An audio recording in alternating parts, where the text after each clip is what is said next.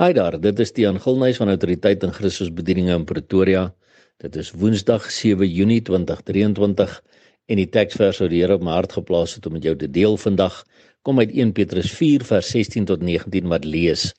Maar wanneer iemand as 'n Christen ly, moet hy hom nie skaam nie, maar God verheerlik in hierdie opsig.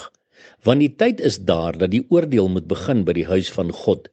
En as dit eers by ons begin, Wat sal die einde wees van die wat aan die evangelie van God ongehoorsaam is?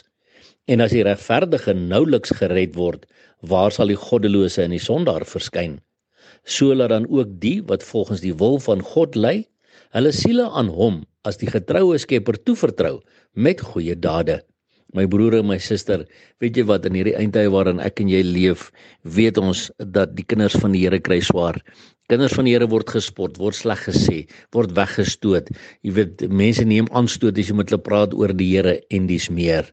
Maar weet net een ding, hierdie belofte in die woord is as jy as 'n Christen ly, moet jy jou nie skaam nie, maar jy moet juis God verheerlik in hierdie opsig, want die Bybel sê ook ons sal loone ontvang daarvoor.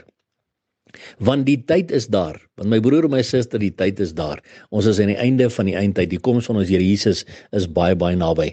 Die tyd is daar dat die oordeel moet begin by die huis van God. En as dit eers by ons begin, wat sal die einde wees van hulle wat aan die evangelie ongehoorsaam is? So ek en jy moet seker maak dat ons strewe na heiligmaking, dat ons daagliks vir die Here vra, Here, wat is daar nog in my lewe wat nie in lyn is met u woord nie, sodat ek dit kan bely, sodat ek dit kan neerlê, sodat ek al hoe meer soos Jesus kan word en soos Jesus kan lyk vir 'n stikkende donker wêreld rondom my.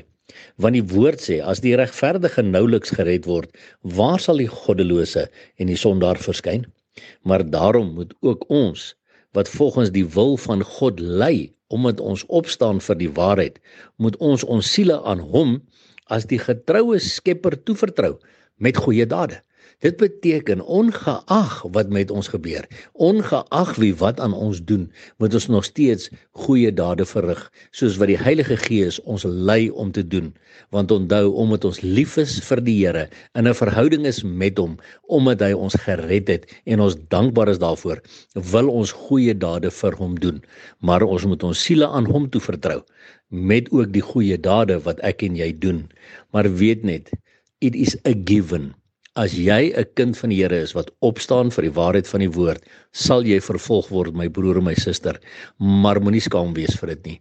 Moenie uh, bang wees as dit met jou gebeur nie. Moenie in 'n hoekie gaan lê en huil as dit met jou gebeur nie. Nee, verheerlik God dan in hierdie opsig, want jy sal eendag jou loon ontvang. Want die tyd is baie baie min. Ons Jesus se koms is baie naby en daarom hou ons aan uitroep. Maranatha kom Here Jesus en onthou Jesus Christus is baie lief vir jou. Seën vir jou.